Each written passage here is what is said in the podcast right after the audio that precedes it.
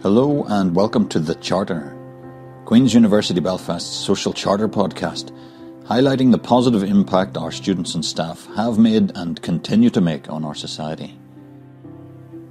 My name's Maurice McCartney, and in this episode we'll be looking at the potential of social enterprise and the social solidarity economy as a way of empowering marginalised people and of achieving goals that go beyond the realm of the economic. Later, I'll be talking to Professor Brendan Murtagh of the School of Natural and Built Environment about his research into these issues, including his work with social enterprises in Belfast. Before that, I speak to Dr. Fiona Murphy and Dr. Evi Chatzipanagiotou of the School of History, Anthropology, Philosophy and Politics about their anthropological research and not least about their work with a social enterprise project involving Syrian refugees in Turkey. Speaking of which. Neresi? Ayhan neresi? Bakalım hocam. Çok güzeldi. Kaç para?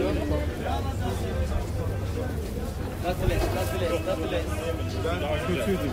Ötekinin farklı.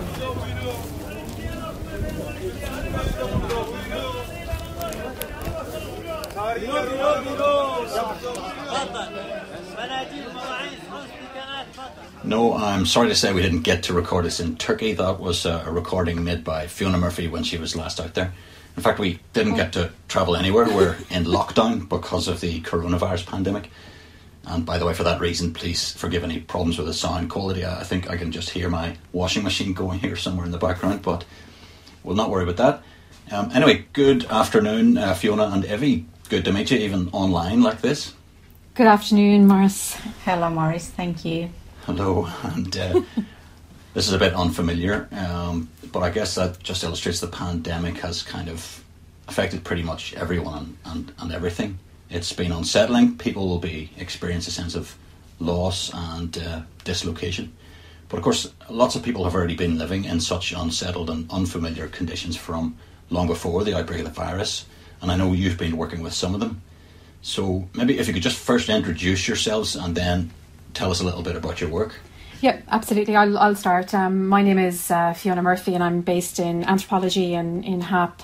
And um, over the past number of years, we have worked very closely on uh, migration and displacement. And we're both um, anthropologists of displacement, and conceptual work uh, has been very much anchored in themes of loss, trauma, memory, immobility, mobility, silence, and, and crisis. And um, this was my work started off examining these themes uh, with Indigenous Australians who had been removed from their families and institutionalised, known as stolen generations. And there I looked at kind of the politicisation of trauma and loss, uh, those kinds of themes. Uh, and later this was followed by a number of projects uh, where I focused very much on the everyday lives of asylum seekers and refugees on the island uh, of Ireland. Um, and since 2015, Evie and I have collaborated very closely on a number of uh, different projects with a conceptual focus of loss and displacement. So yes, uh, Evie, I think uh, you've also worked on memory and loss and so forth. Do you want to tell us? Yeah, so um, my name is Evi Chatzipanagiotou. I'm an anthropologist as well in the School of HAP. Um, I worked before um, this project with Fiona on the politics of memory and loss, migration, conflict, violence, especially in Cyprus and the Cypriot diaspora in the UK. Uh, so, through this collaboration with Fiona, we carried on researching some of the themes we engaged with in our previous research. Um, this time, in the context of Syrian refugees in Turkey uh, but also with an applied focus on the politics of labor and economic survival for refugees in the city of Istanbul.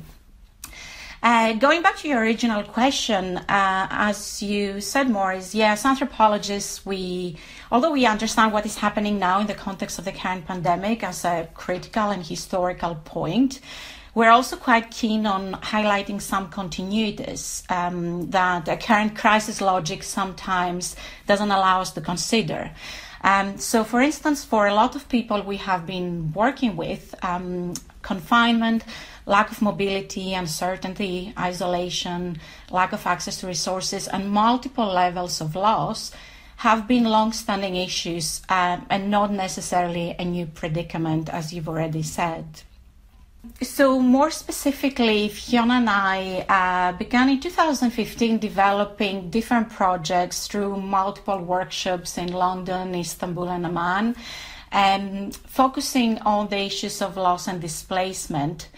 Uh, and we developed a closer connection with the Center for Migration Research in Bilgi and pursued further projects on the politics of labor um, and refugees in Istanbul. Uh, in the British Academy project, one of our most recent projects entitled Counting Our Losses, refugee social entrepreneurships in Turkey, we began a project of engagement with different kinds of social enterprises, refugee social enterprises in Istanbul. And that was in order to understand the interconnections between loss, labor, and how refugees in Turkey try to construct sustainable livelihoods. Now, we're looking at this as a solidarity economy, um, and I know you'll be talking about this later on with Brendan in the podcast. Uh, but we also apply um, critical lens um, um, in the ways we understand social enterprises. Uh, and we question especially how global forms of neoliberalism have allowed this idea of being entrepreneurial to permeate multiple dimensions of social relations, labor relations, kinship, and many other kinds of human relationships. In other words, um, and given that there's an increasing emphasis on uh, social enterprises among refugees, and this comes up in state policy and humanitarian discourses um, as, a means, as a means of economic survival, um, we have also become quite interested in questioning these projects and especially looking at um, gender perspectives and in the ways in which women and men and also children um, some of our um, closest research partners in Turkey, for instance, study child labor as well. So, how women and men and children refugees are drawn into and participate in this type of, economic activities. So, you're, you're working with uh, Syrian refugees in Turkey.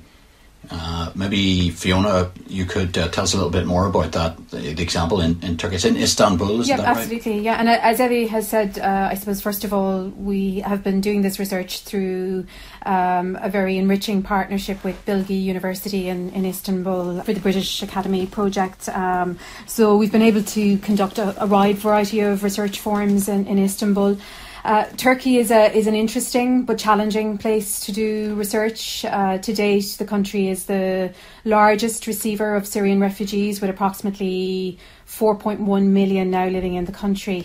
Uh, the majority of which live in major um, urban centres.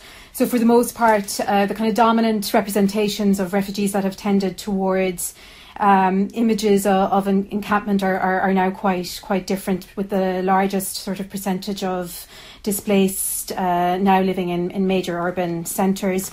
Um, obviously, these numbers have had enormous uh, political, social, economic impact on uh, both refugees and the local communities in, in Turkey. Mm-hmm. And I suppose something else that has really featured very large, uh, particularly in recent months, is growing anti Syrian resentment. And this is a topic which our Bilgi partners, uh, Pinar Semerci and Emre Erdogan, really examine very closely in their work. And this intersects with um, our project uh, as well if you maybe you could tell us a little bit more about that. Um, yeah, just to add to what uh, Fiona has already started explaining. So one of the major complexities uh, in Turkey is um, the way in which Syrians have been categorized. Um, um, and I'm talking legally here, mm-hmm. uh, but also, of course, politically and socially. But um, Turkey initially received Syrian refugees as guests, and that was uh, had to do with a particular legal framework at the time and later amended their, their legislation to allow a status of temporary protection. But protection is the key word here, as there remain major restrictions to refugees acquiring citizenship. Um, of course, this has further implications for working permits, and these are very hard for refugees to get, very limited. Um, and this ultimately means that many Syrians in Turkey remain either unemployed or underemployed and continue to be major targets for exploitative employers.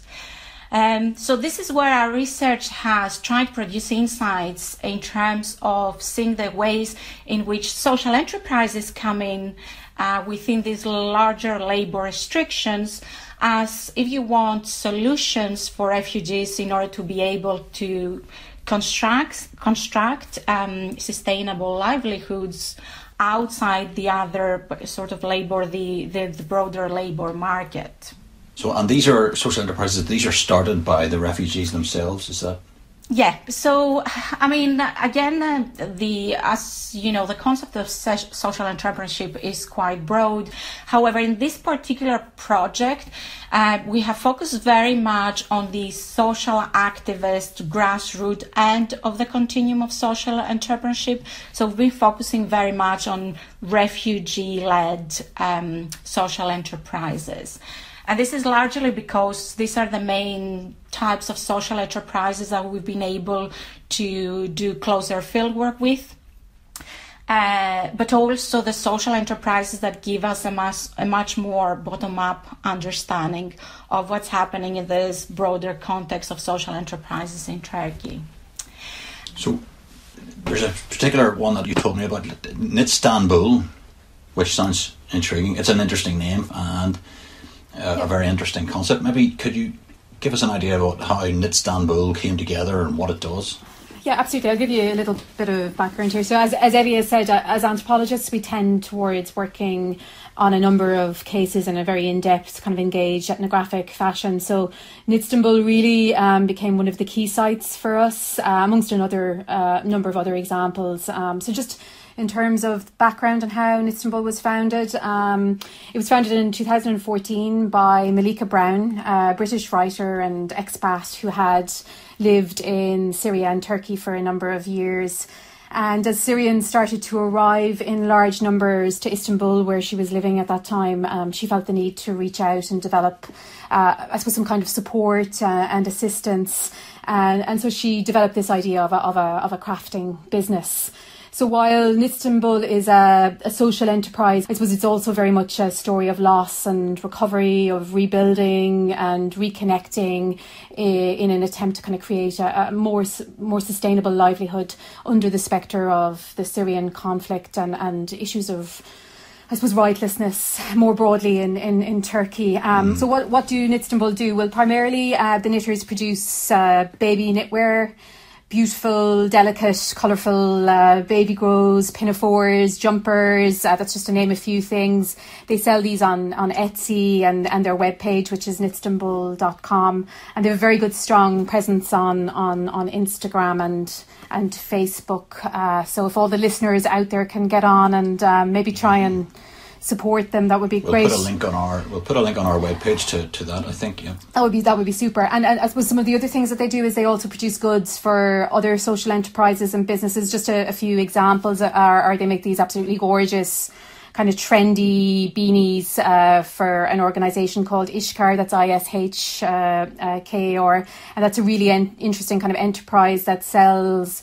Uh, uh, very beautiful craftsmanship from war torn countries.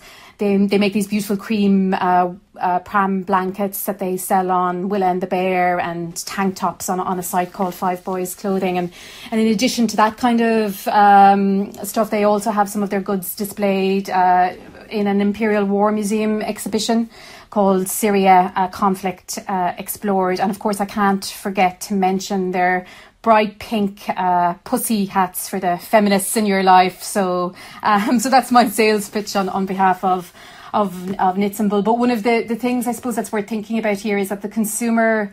Uh, of these goods is ultimately not just buying a baby grow or a hat, um, but very much a product uh, that's infused with uh, the stories of the of of the knitters, the story of conflict, the story of survival, the story of refuge, and um, one of the women actually described it to us as I'm just going to quote her here as wanting people in other places to understand some of the Syrian experience of war and suffering by buying her her knitwear. So in essence, um, these are very storied products, and I think that's what's very valuable.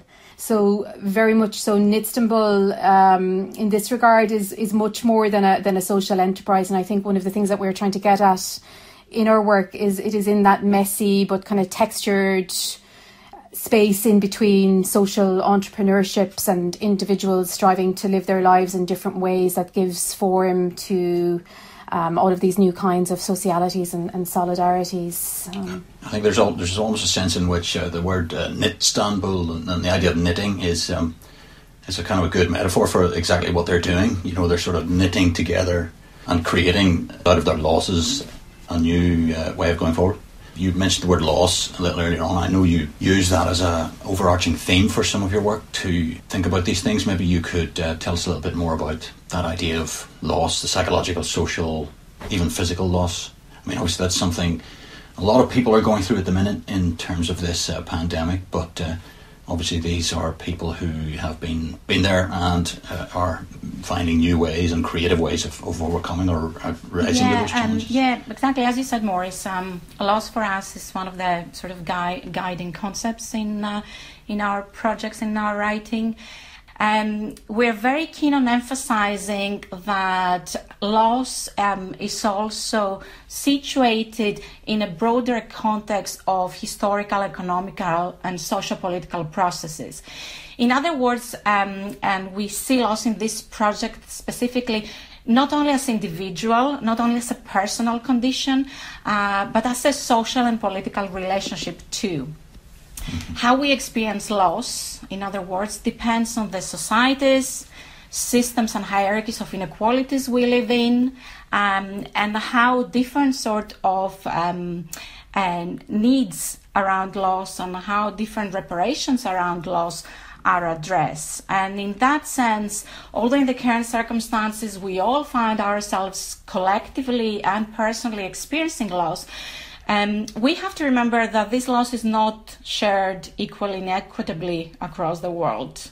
Um, we see at the moment that some current responses to the pandemic, for instance, around closing borders and restricting migration, uh, raise and will raise further challenges and restrictions for refugees already dealing with multiple losses. The women of Knitstanbul then have managed to turn around some of those losses and uh, as I say, knit together a sort of a, a new uh, enterprise for themselves, and, and, which has also got benefits for other people. So maybe I wonder if there's lessons that the women of Knitstanbul can teach all of us in these turbulent Uh, times. y- yes, absolutely. Many things, but I, I guess how I'd like to maybe think about answering this is by getting the listeners to uh, dive onto the Knitstanbul webpage. That's if you're sitting within arm's reach of a of a device, knitstanbul.com. If you're not, um, I, I'm going to describe what you would see when you get on the page. Uh, so the first thing you will see on the landing page is an image of a condescent orange and black crocheted child's life jacket. It's a very beautiful piece of craft work and it was produced by one of the knitters, Abir Turk, for World Refugee Day in 2019. If you scroll down beneath the image of the life jacket in a bright red box, Knitstanbul has written the following about why they produced this. I'm, I'm just going to read this for, for those of you who haven't been able to go onto the webpage. Uh, they say, we wanted to illustrate with a symbol of the refugee crisis how some refugees are staying afloat thanks to their skills. In the case of Knitstanbul, these skills are crochet and knitting, and a few of our ladies sustain their families entirely by their work for us. This life jacket is currently in London and it is for sale to raise cash for our project, and then they give a, an email address. So I suppose certainly the point I'm trying to make here through the life jacket is this is very much an emblem of what many of the Knitstanbul women have come through and it evokes the many ways in which their work teaches us about how we should think about building new solidarities whilst recognising that we can do so even whilst we don't hold everything in common. Uh, and I think if ever there was a moment for thinking about a, a, politics of, of everybody than it is right now. And this is already very much embedded in Knitstanbul's ethos of connecting and rebuilding uh, life worlds anchored in, in loss and survival. And I suppose whilst the current moment is not the time to be speculative or, or predictive, I think it is a time to imagine a picture of the world that we want to work towards. And, and Knitstanbul really provides a, a super example and, and ultimately, I think, a lesson about how this particular social enterprise has managed to imbue a larger ethos of an ethics of refuge encounter and solidarity in their material outputs. Um, I suppose all key ethics of being always, uh, of course, but most especially right now. Yeah, um, as uh, Fiona said, you know, as anthropologists, actually, we're in a position through long-term ethnographic work and engaging with people in all these alternative contexts to actually show how people have been dealing with um, different conditions of um, loss in um, multiple and sometimes creative and innovative ways. And definitely, uh, this particular case of Knitstanbul is an example of creativity uh, and hope and solidarity. And I just wanted to finish by saying, though, that um, social enterprises provide the space for that, and what our research has, so- has shown is that uh, they do offer the refugees a potential pathway for economic survival. However, uh, we have to remember that um, social entrepreneurship also exists, though, in a context where the broader narrative of the entrepreneurial refugee places a strong emphasis on productivity and therefore reducing the individual to their labor uh, in order to validate their worth and presence in a given host country. Um, there's also this emphasis on the economic resilience of refugees that can be read as a state attempt at deferring the responsibility of addressing the protracted crisis situations of asylum seekers and refugees. And also, sometimes the idea of social entrepreneurship works to undermine the continued uncertainties and anxieties that refugees face beyond the acquisition of work permit. So, what we want to say is that as much as we want to celebrate these sort of projects, uh, what our research also shows is that um, social entrepreneurship projects like Knitstanbul uh, cannot be sustainable uh, if they are not done within a broader context of refugee support, of support infrastructure, and a system of social justice. So uh, it sounds like there's plenty of work still to be done out there, but uh, thank you very much for uh, drawing this wonderful project to our attention, and um, uh, best of luck for the next stages, whatever they may be. So Dr. Murphy and Dr. Hatipanagiotidou, thank you very much. Thank you very much. Thank you. Thank you.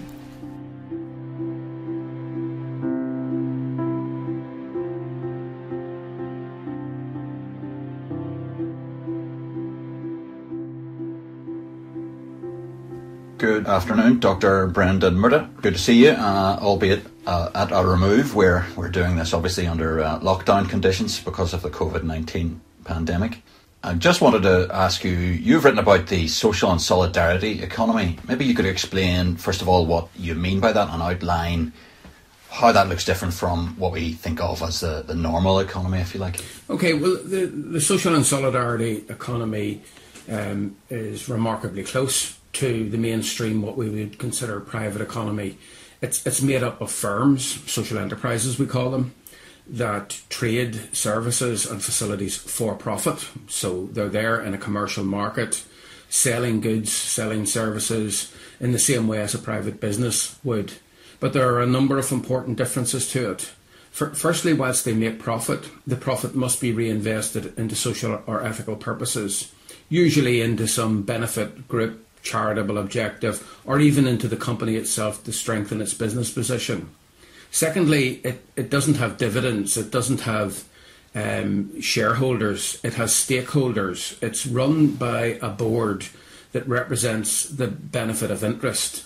And for a lot of organisations, that is people from the community who, de- who decide what is important for them in terms of goods and services and how that be, should be used.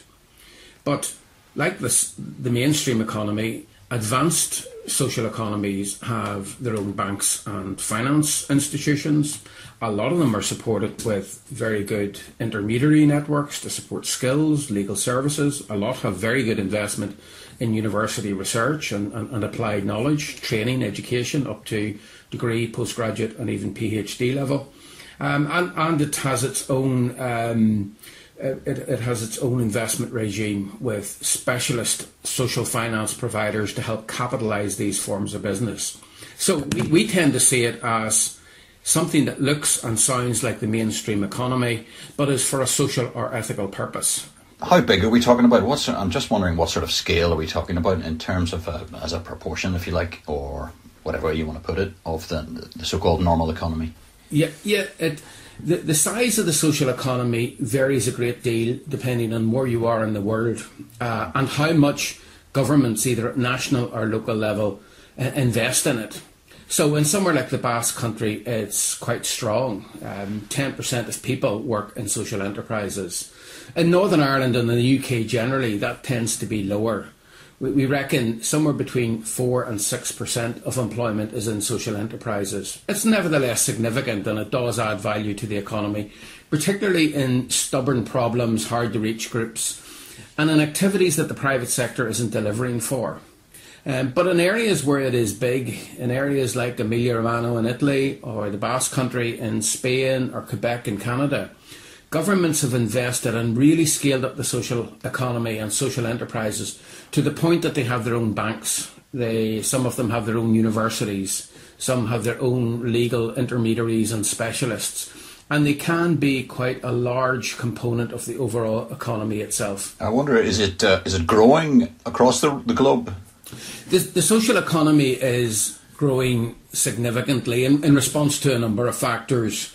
I, I think, firstly, the uh, financial crash in 2008 made a lot of us think about what's the economy for and, and why are some businesses making spectacular profits, creating massive wealth um, inequalities, particularly in, in developing countries.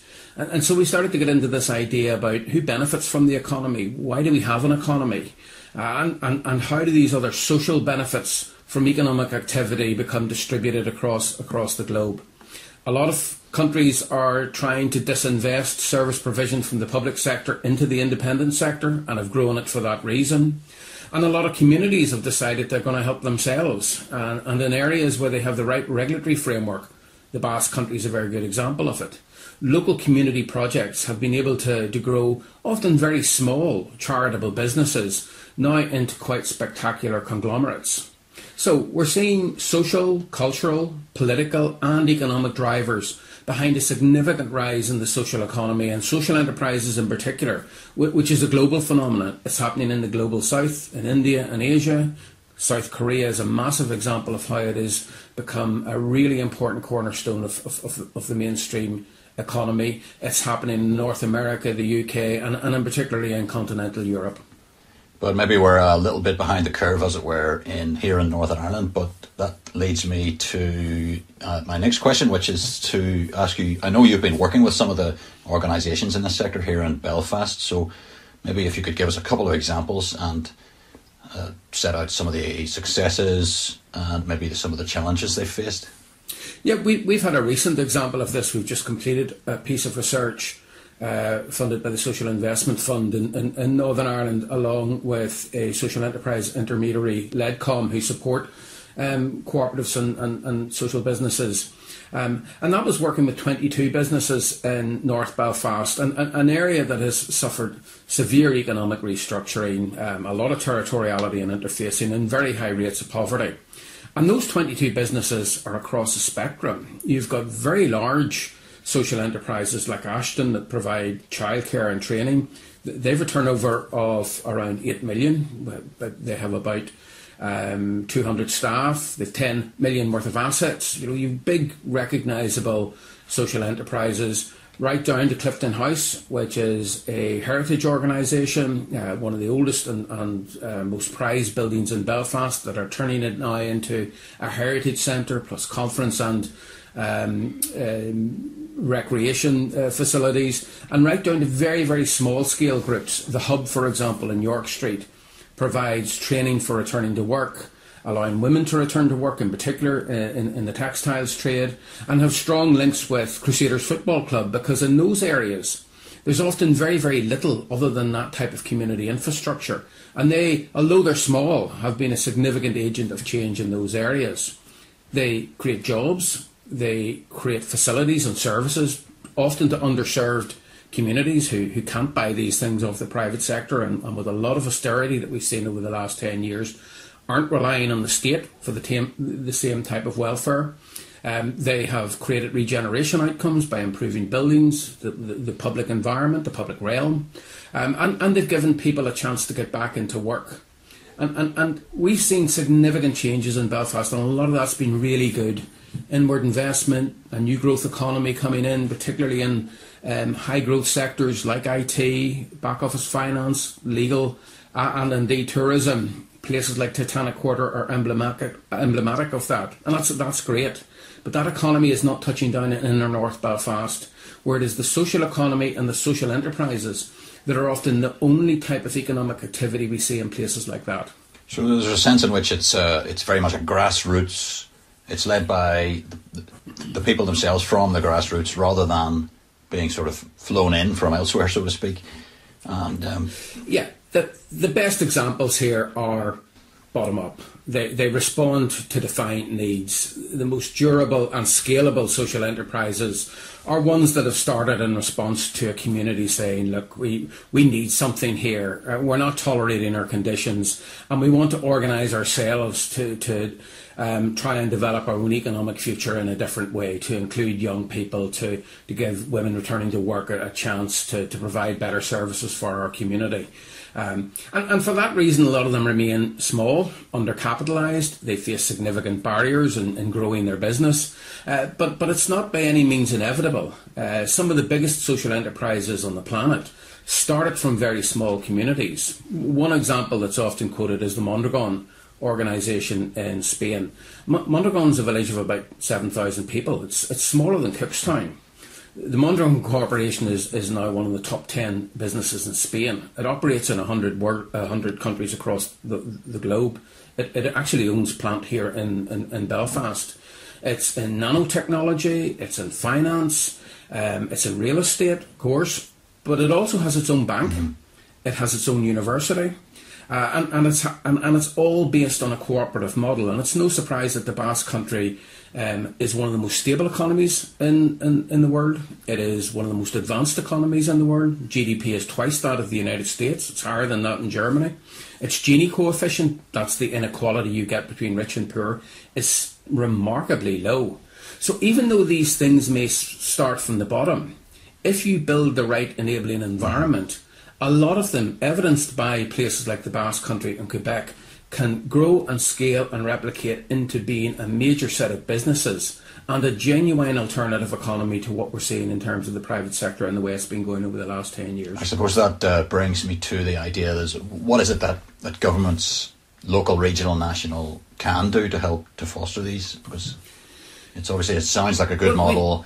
We, it sounds like it could potentially help to transform local neighbourhoods and have the economy, the the money that's generated circulating within the neighbourhood rather than being sent off overseas or whatever. So, is there any way that uh, local governments, for example, can help to foster that and encourage it?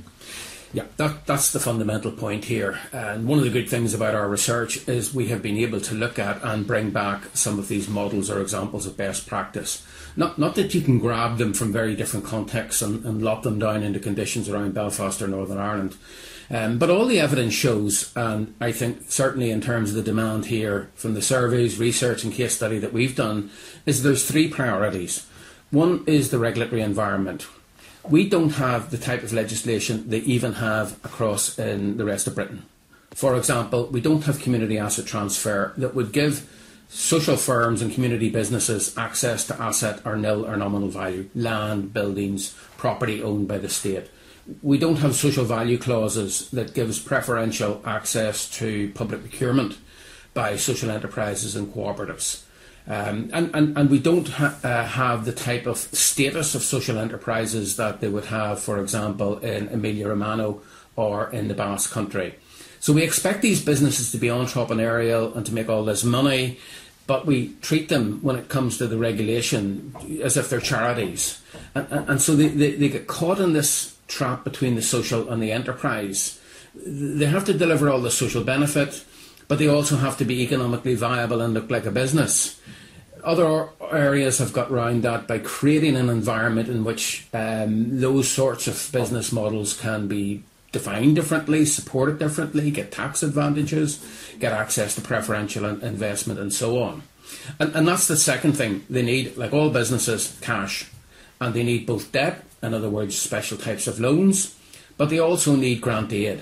If government is funding this to buy some social return, and, and I think social enterprises should be capable of explaining and valorising what a funder gets out of them. If they're doing that, they, they, they should pay for it and pay a fair price for it. So we need a mix of grant and debt structured in a way that suits the particular conditions of social enterprises. Sometimes this is called patient capital, where it's a bit of grant, you get free money, it's a bit of loan, but it's on preferential terms. And we need to create the financial and investment environment that isn't just suited to small businesses, but is suited to the particular needs of social enterprises. And the third thing is skills. We, we have a very good, a very good set of examples of fairly high capacity, well organised social enterprises with, with a lot of multiple social, economic, and environmental value. Um, the number of people, the number of entrepreneurs running those things, and the skill sets they need are, are quite particular. And, and we don't have much investment in the type of social enterprise leader that we will need in the future. The skill sets to run a business is very different than the skill sets to run a community organisation. And we need to invest in that. We need to invest in training, in advanced education, the way they have done in Canada, and in research. And, and, and, and the way in which academic research can you know, bring best practice and knowledge, challenge the sector locally, but train up social enterprises is, is again also a, a gap in, in our market. There isn't one quick fix.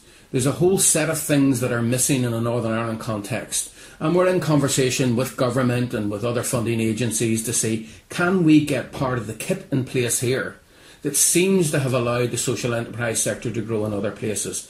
And that is a big challenge because when you do that, these social enterprises seem to, to accelerate and multiply their value in a way that, that a private business simply wouldn't in disadvantaged areas.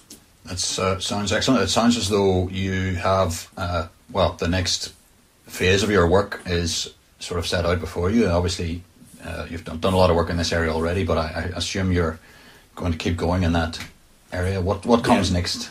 Yeah, our, our, we've we've just received funding, um, oddly enough, from the Swedish Research Council for, for a partnership between ourselves at Queen's, Lund, and Uppsala universities um, in Sweden. And and what we're interested in there is it's a project that's looking at, at, at Northern Ireland, um, the Ivory Coast, Lebanon, and um, Kosovo.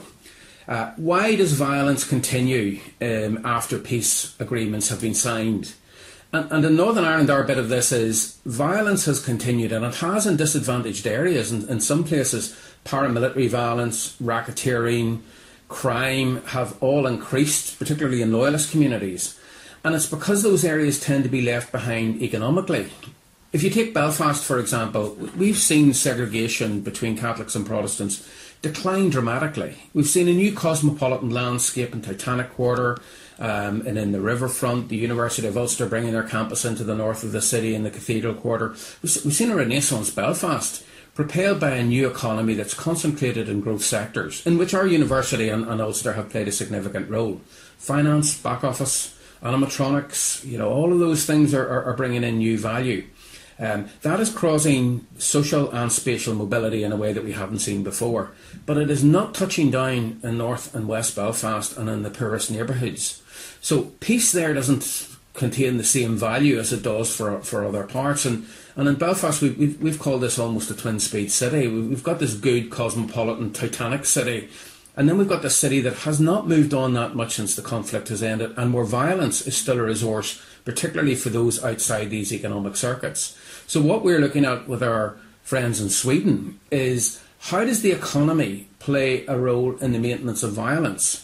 And how, in a society like ours, does a particular type of economy, the social economy and social enterprises, build pathways or routes out of violence and its rationalities why it's still there, particularly in the poorest neighbourhoods. And, and we're seeing this evidenced across the, the, the cities that we're looking at and the countries that we're looking at, is that the economics of peace, and in the next round of peace funding that's coming here uh, between 2020 and 2027, we, we would like to see economic development and support for the economy of areas left behind by the peace process being a major plank of what they're trying to do. It sounds as though the uh, social and solidarity economy is more than is obviously more than about the economy. It spills over into all sorts of other areas, which is very encouraging. I look forward to hearing more of the results of your future research. So, Dr. Brendan Murtagh, thank you very much. Thank you now.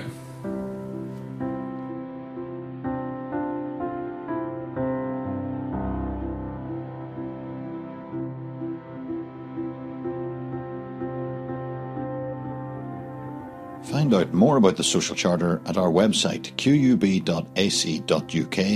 slash social hyphen charter.